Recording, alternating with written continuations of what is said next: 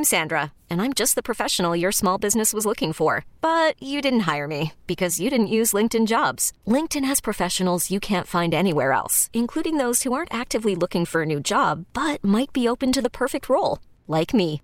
In a given month, over seventy percent of LinkedIn users don't visit other leading job sites. So if you're not looking on LinkedIn, you'll miss out on great candidates, like Sandra. Start hiring professionals like a professional. Post your free job on linkedin.com slash recommend today. We get it. Attention spans just aren't what they used to be. Heads in social media and eyes on Netflix. But what do people do with their ears?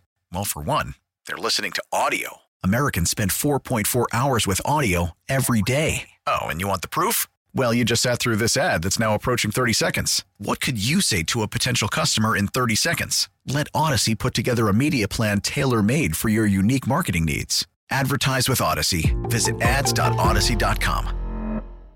Wes Rucker covers Tennessee, making the big interview. Award-winning writers, athletes, coaches, the biggest names in sports. It's the Gary Parrish Show Big Interview on ninety-two point nine F M E S P N. So, Wes, I know Tennessee was a slight favorite in Baton Rouge, but still, I think it was a little surprising to watch them go down there, jump to a thirteen nothing lead, and really dominate from start to finish. I say surprising, at least from an outsider's perspective. Were you surprised at all at the way the Vols handled L S U? No problem.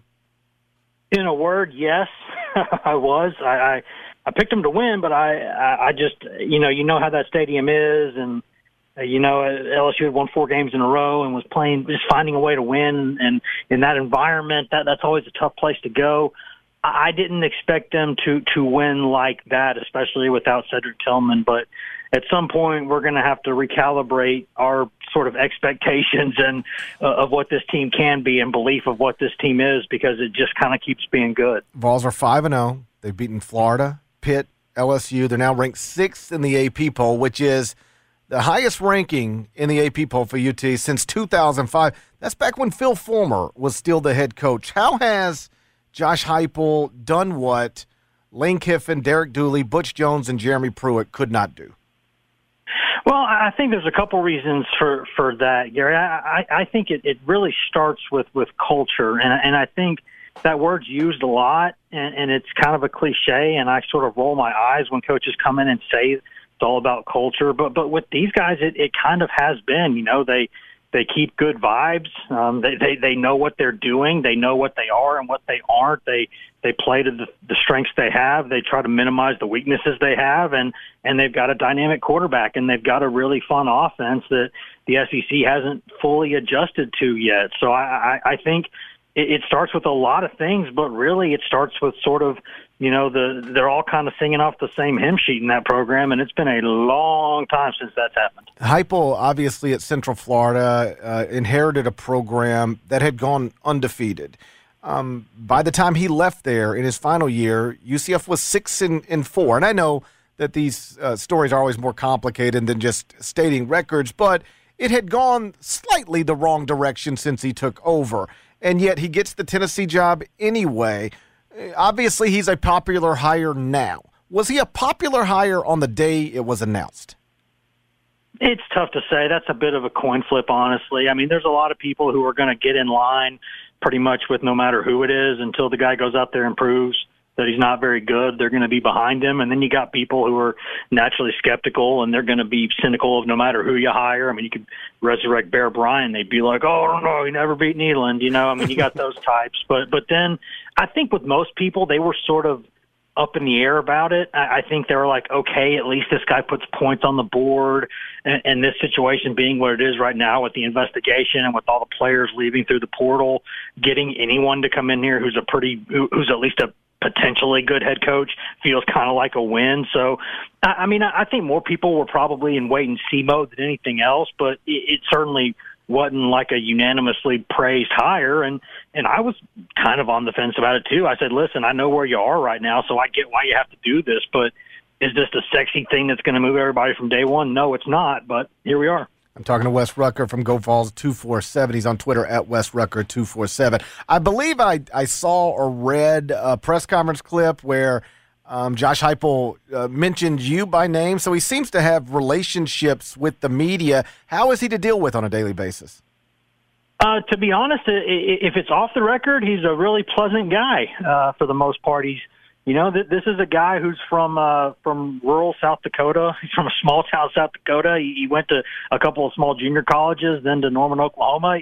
He, he, it's not like this is Mister Hollywood. You know, he's just kind of a regular old sort of Midwestern dude. If he came up and sat next to you, like at a bar or at, you know, a restaurant and sat there and had dinner with you, you, you wouldn't think anything of it. I mean, and neither would he. He's just that kind of a guy. On the record, Uh, I believe he is intentionally and maliciously boring, and um, I've I've been I've I've made comments to this end, um, but they have gone uh, unresponded to. Uh, there's been no adjustments made. I think uh, he is going to let the football speak for itself. That's sort of what he wants, and and the vibes they've got going right now, they're not changing a damn thing. So I I think uh, he's fine to deal with. I mean, I, I've never.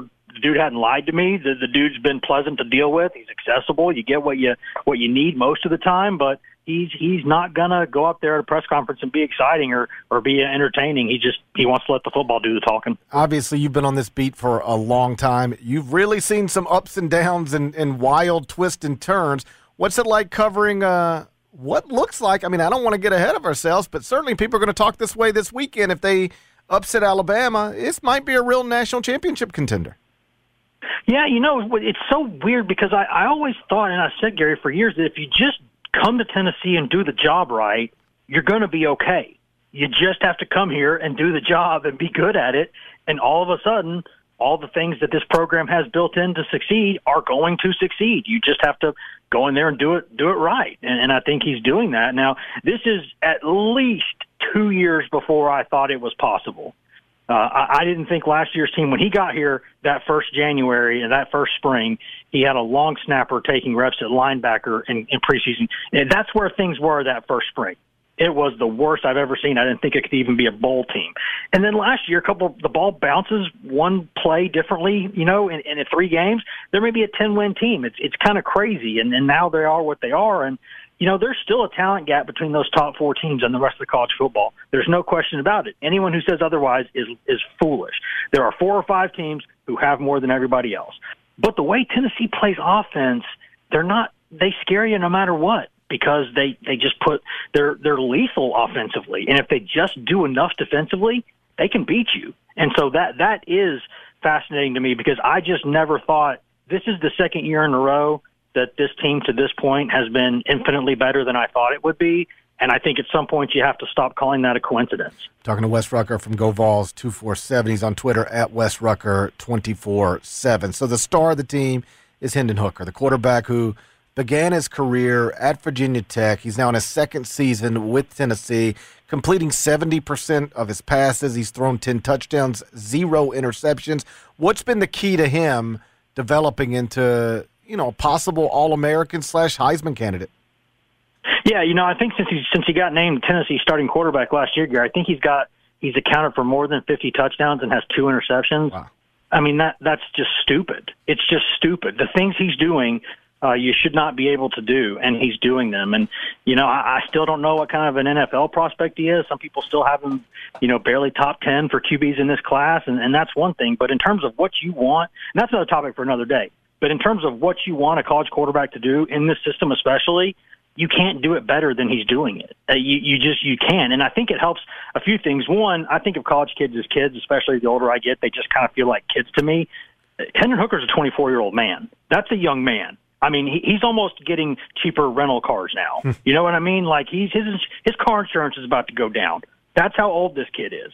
And, and so I think his maturity, his level-headed approach to things, when your quarterback – is your best player, and when your quarterback's your hardest worker, uh, that that helps your program a lot. I mean, it's especially these days, football, look at the N F L too. You're not going to find many good teams that don't have really good quarterbacks. It's just not the way the game's played anymore. And he's really good. He's really, really good. He's dangerous with his arm, with his legs, and uh, he's a really mature kid too. It's it's they've got a good situation there, and I think uh, he, he's he's just he fits this offense exactly like you'd want a quarterback to fit it. So let's look ahead. two thirty Central on Saturday. C B S number three Alabama undefeated at number six Tennessee also undefeated.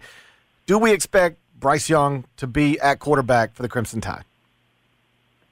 I'm leaning toward yes, but I really don't know. It kind of depends. There's some some some mixed signals coming from down there, and and you you could call you know uh, uh, fifty people who would probably give you more insight into what's going on in Tuscaloosa than I could. I just know a little bit, but I do know a few people down there, and and they are sort of up in the air about it because you know you're talking about a really big N F L prospect too, and, and the, in a draft year, and and I, I don't know. With his shoulder, how much they want to push it. I think maybe the family could be involved a little bit too. There's a lot of moving pieces there. I think the kid probably wants to play, um, but at the same time, Tennessee's defensive line is pretty good. Like Tennessee secondary, they got some problems there. Uh, the, the front four, they got a lot of guys there that are pretty good, and they're going to put some hits on you. And, and they've hurt, they've knocked a couple quarterbacks out of games already this year. So even if he does play, is he not one hundred percent? I, I, I Do you want to do that? Um, there's probably a complicated answer there, but if you're going to put put a gun to my head and say, is he going to play? I would say yes, but I wouldn't put a lot of money on it. C B S stage in the afternoon. In the morning, it's E S P N's College Game Day live from Knoxville. This is going to be the biggest game inside Neyland Stadium since you fill in the blank. Uh, maybe nineteen ninety-eight Arkansas. Wow. Maybe. I mean, that was what, number one versus number six or number one versus number whatever it was.